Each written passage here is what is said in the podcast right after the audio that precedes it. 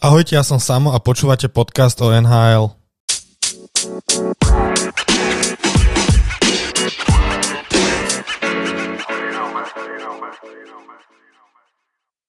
Začali nám juniorské majstrovstva sveta, tradične plné mladých hviezd a poznáme dátum začiatku novej sezóny Národnej hokejovej ligy.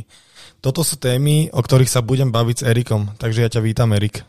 Ahojte všetci, zdravím aj teba samo. Ale začneme troška mimo NHL. E, v Kanade, v Edmontone nám začali juniorské majstrovstvá sveta v hokeji. Tie sú tradične veľmi, veľmi nabité, čo sa týka hráčov. Sú tam veľmi vysoké piky draftov, hlavne v kanadskom a americkom týme, ale aj Švédsku, Fínsku a Rusku. Koho by sme nemali prehliadnúť tento rok?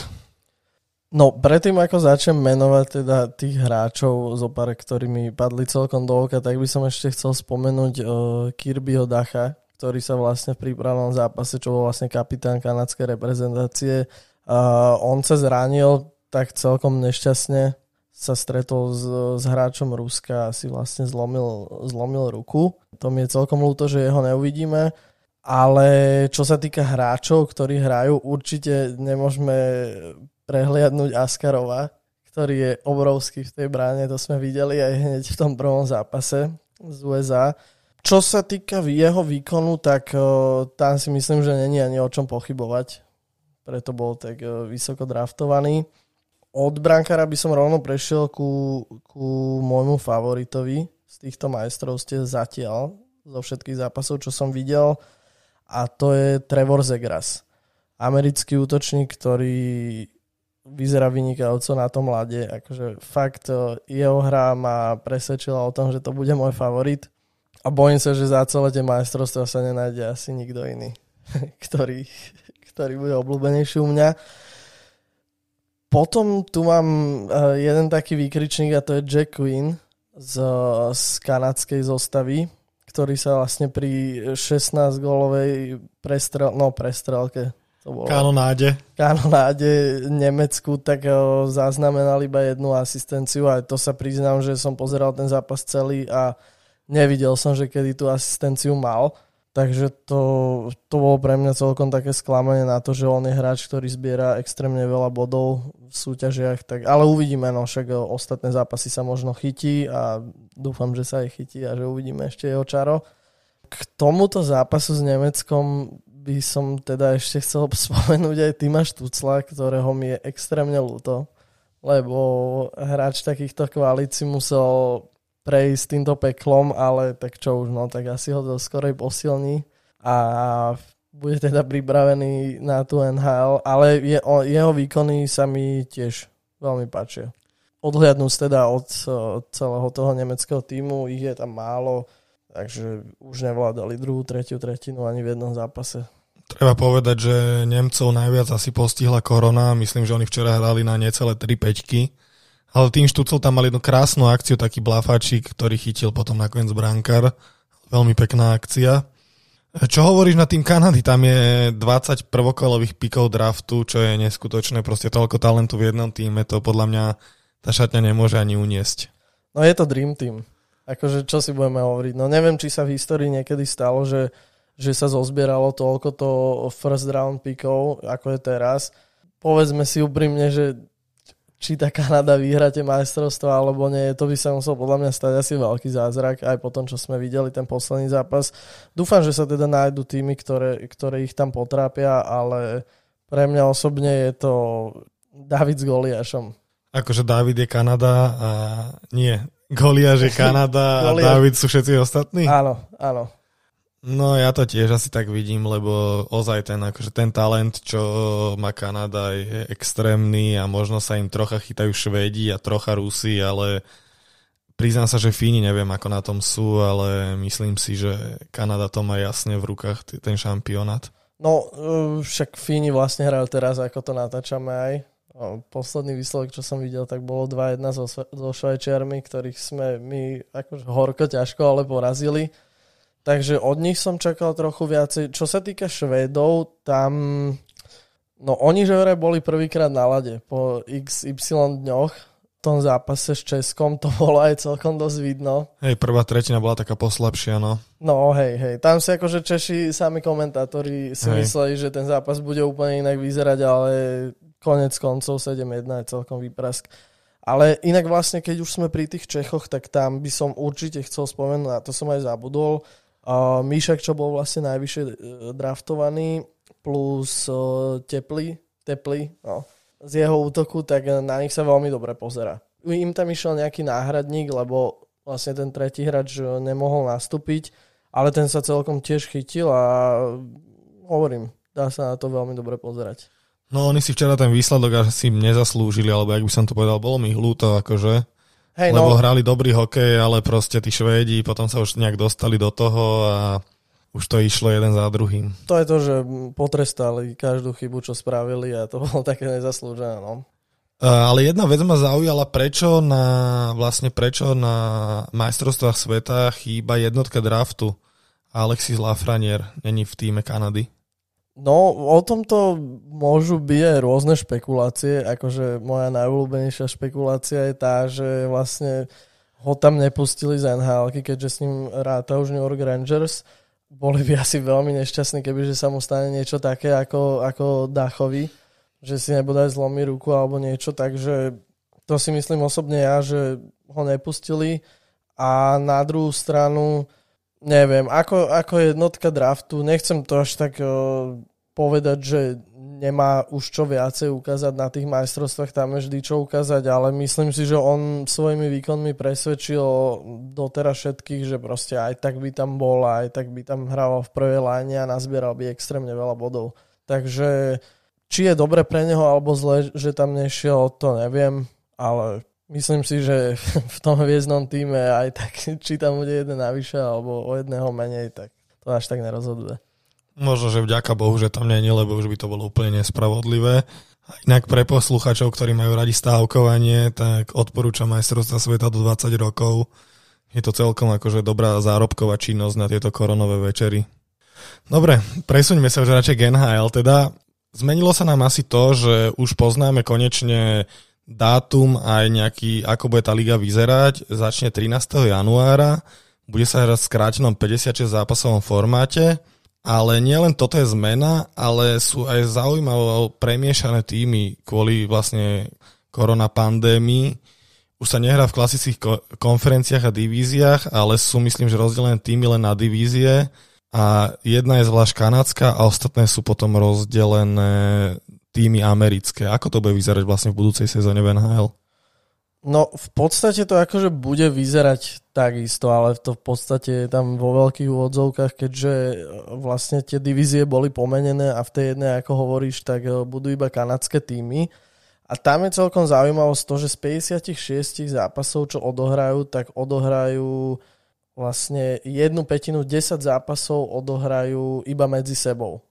Oni chcú minimalizovať cestovanie a to si myslím, že je celkom správny krok, že radšej urobiť takéto opatrenia, ako nezačať hrať tú sezónu alebo tak. Čiže za toto, za toto Američanov a, a Kanadu veľmi chválim a teším sa na túto sezónu. Sám som zvedavý, že, že ako to celé sadne, komu to bude vyhovovať, komu to nebude vyhovovať. Hovorím, neviem sa dočkať prvom podcaste sme hovorili o Tampe, opäť sa k nej vrátime. E, Tampe sa stali dve zásadné veci. Prvou zásadnou vecou je podpis Erika Černáka a Anthonyho Sireliho. Pre, podľa teba dôležité podpisy pre budúcnosť Tampy? Určite dôležité. Priznám sa, že na toho Černáka som čakal, že či, čo sa stane, či podpíše tú Tampu alebo pôjde niekam inám podpísal, tuším, že do 3 miliónov je to niečo okolo 2,95 milióna na rok a týmto vlastne sa vyšvihol na druhého najlepšie plateného Slováka v NHL po Tomášovi Tatarovi, čiže veľmi mu držím palce a myslím si, že bude každý rok napredovať a napredovať, až raz bude opora celého toho týmu. Teda zatiaľ na 3 roky uvidíme, čo sa stane potom. Čo sa týka Sireliho, mm, dobre, že ho podpísali, keďže Kučerov sa zranil, ale k tomu sa ešte teda dostaneme. A 4,8 milióna na rok, neviem. asi im to prišlo rozumné, ale ja osobne by som išiel asi na nižšie počty, ale možno ho to nakopne nejako, možno ho to motivuje a bude chcieť byť opora tiež takisto. A čo sa týka Kučerova, tak to si myslím, že veľa ľudí príde o zážitok pozerať sa na Tampa Bay, keďže Kučerov tam nebude. K tomu smerovala aj moja otázka vlastne, že Stemkos vyzerá, že tam zase tiež nebude, že tiež sa mu obnovili tie zranenia a už aj vek ma pokročili a vlastne na štedrý deň Kučerov oznámil, že podstúpil operáciu bedrového klbu, myslím. Hej, hej, hej. A že celú sezónu nebude hrať, ale myslím si, že tam je veľký priestor aj pre tých ostatných hráčov, čo tam boli tak v pozadí za Kučerovom v tieni jeho. Napríklad Pálad je tam vynikajúci hráč, ktorý tak bol, akože myslím, že dosť v úzadí za nimi, aj tento Sireli, aj viacej hráčov sa môže dostať do popredia.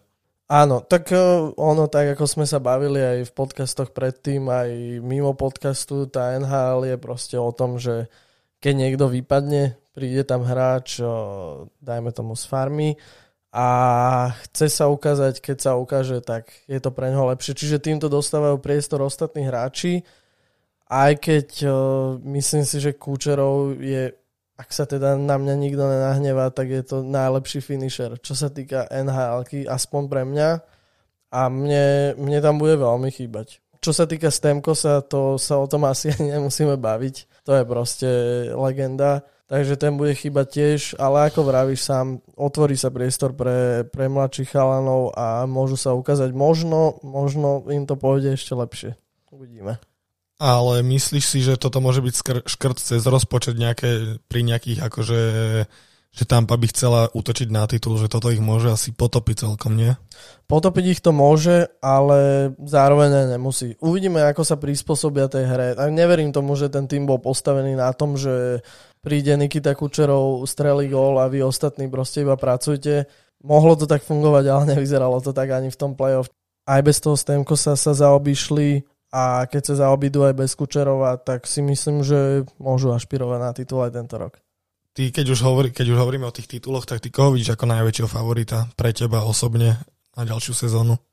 Priznám sa, že favorita úplného nemám, ale čo si všímam teraz e, všade na internete sa, sa veľa rozoberá tým Toronto Maple Leafs, že oni by mali ašpirovať na titul. Mm, tam som, tam som pritom skôr taký skeptický, ale každopádne bolo by to fajn, lebo tam sú vlastne hráči, ktorí hrajú krásny hokej kebyže sa dostanú do toho finále, tam už by som im asi držal palce, ale pre mňa aj tak stále Philadelphia. Možno Islanders, uvidíme ako pôjdu Islanders tento rok inak, to som veľmi zvedavý. A tak no. A Carolina a Dallas to boli také prekvapenia minulej sezóny tej bubliny. Tam to ako vidíš? Prekvapenia, ale hovorím, no mne sa veľmi ťažko hovorí o tom, že koho vidím ako favorita, lebo hovorím, príde prvých 10 kôl a z toho, že poviem, že tento tým bol favorit, tak sa môže stať to, že z desiatich zápasov 8 prehrajú a už to bude veľmi ťažké sa dostať do tohto ročného playoff. No to bude veľmi zaujímavé, lebo vlastne týmy majú, len 5, majú skoro o polovicu menej zápasov na to, aby, aby sa dostali vlastne do playoff. Tým pádom bude, nebudú môcť že vypúšťať zápasy, alebo v Amerike sa to nerobí, že vypúšťať zápasy, ale každý zápas bude ešte oveľa dôležitejší vlastne. Áno, ako keby tam bolo vyššie tempo, že proste ne, nemáme teraz ešte 30 zápasov k titulu a máme už nejaký náskok, aj keď to sa v nhl nedieje. Tam treba hrať proste každý zápas s tým istým tempom a s tým istým násadením, ale možno to niekomu dopomôže, no, lebo sú týmy proste, ktoré, ktoré majú začiatky, napríklad uh, Montreal to je, ktorý vždy prvých 10-15 kôl povyhrávajú všetky zápasy, sú prví, vždy sa hovorí, že áno, áno, teraz to bude titul, teraz to bude Stanley Cup, no a potom príde proste skrat. Takže možno Montrealu to pomôže tento rok a budú vyššie. Keď sme sa bavili o tom Toronte, tak e, ja mám strašne rád Austina Matthewsa, ešte možno radšej ako McDavida, takže ja by som im to určite doprial. Ešte taká, taká poznámka, čo som si ja všimol vo free agency, strašne veľa hráčov aj hviezdnych, napríklad Taylor Hall alebo Granlund podpísali iba jednoročné zmluvy. Čím to je, že sa tak rozmohli v podstate, že jednoročné zmluvy pre hviezdnych hráčov? To tak nikdy nebolo doteraz. No, priznám sa, že v tomto som bol skeptickejší aj ja, keď som to videl, až dokým vlastne som, som neuvidel video, kde sa, kde sa Taylorov, ho, Taylora Holla agent vyjadruje k tomu, prečo to vlastne spravili a prečo podpísali jednoročnú zmluvu, ktorá je úplný nezmysel. Hlavne pre takého hráča, ako je on. Ale on tam vlastne vysvetloval to, že NHL a celkovo týmy v NHL nemajú inú možnosť, pretože nevedia, či bude platový strop. Oni ešte vlastne donedávna ešte mesiac alebo dva mesiace dozadu sa nevedelo, či bude tých 81,5 milióna strop alebo, alebo to bude menej. Takže hlavne kvôli tomu to robia. A no takto v jednoduchosti povedané, proste keď nastane situácia, že o rok ten platový strop padne o 5 miliónov a oni si uvedomia, že podpísali štyroch nových hráčov na 5 sezón alebo viac sezón, tak proste sa dostanú do takého škrtu, že nebudú, nebudú mať čo robiť. Takže oni si týmto vlastne poistujú to, že, že sa nedostanú do takýchto mínusov. Že keď tak skončí sezóna, ten, ten platový strop sa zníži a oni už budú ďalej, ďalej riešiť situáciu okolo týmu. Rozumiem. Dobre, ale inak ešte keď sme pri Taylorovi Hallovi, tak opäť jeden môj mladý, obľúbený mladý hráč Jack Eichel a ich spolupráca v Buffale, to bude podľa mňa pastva pre oči, akože pre každého hokejového fanošika bude to určite pastva pre oči, aj keď uh, okolo Taylora Hola bolo veľa otázok a ne, bolo málo odpovedí.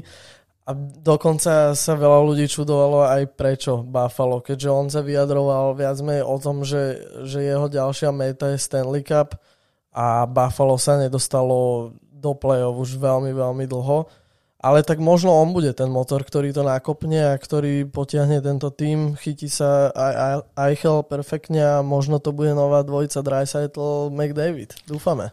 Vlastne však on Dreisaitl s McDavidom zažil aj osobne, takže mal sa kde učiť, aj keď on sa učiť už moc nemusí.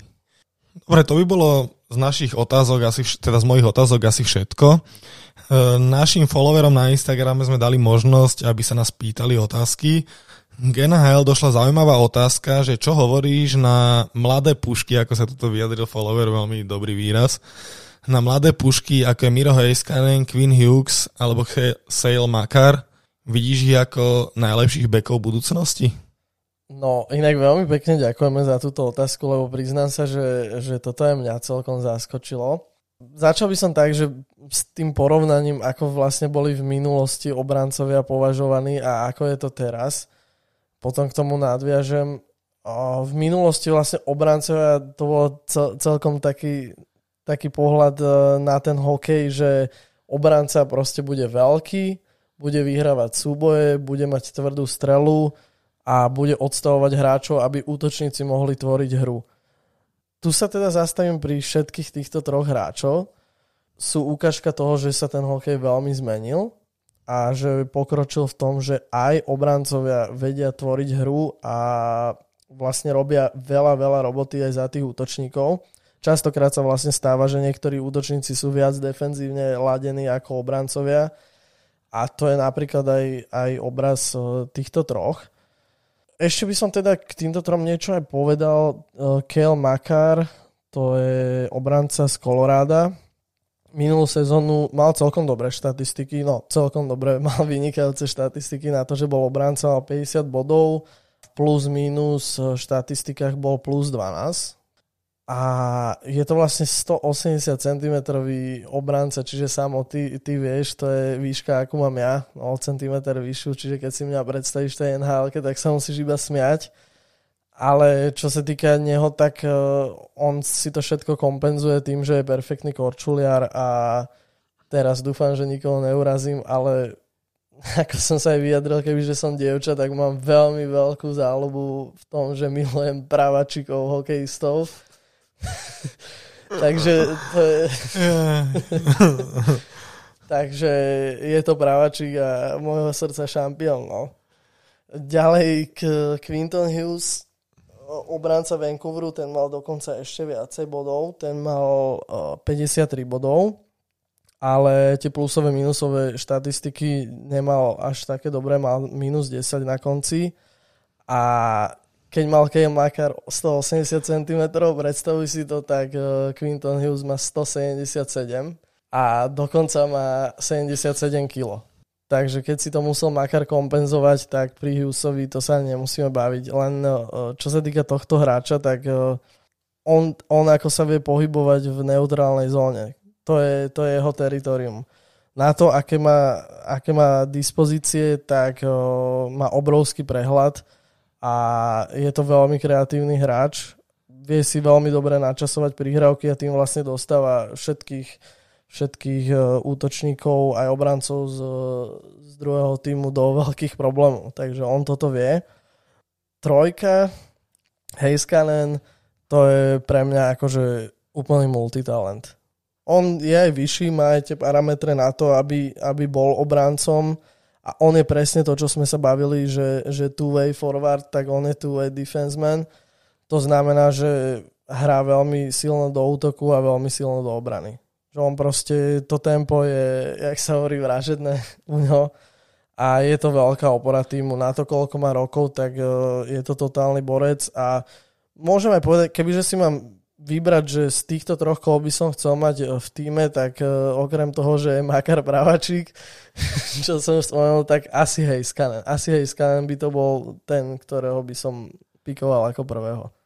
No ja som presne chcel povedať, že z týchto troch ja tiež asi Miro Heiskanen je pre mňa asi najväčšia hviezda z nich a naj, najmultifunkčnejší hráč, inak ja mám slabosť na multifunkčných hráčov, zase vo všetkých športoch. Mám rád hráčov, ktorí vedia proste na rôznych pozíciách dobre zahrať, vtedy im viem fandiť.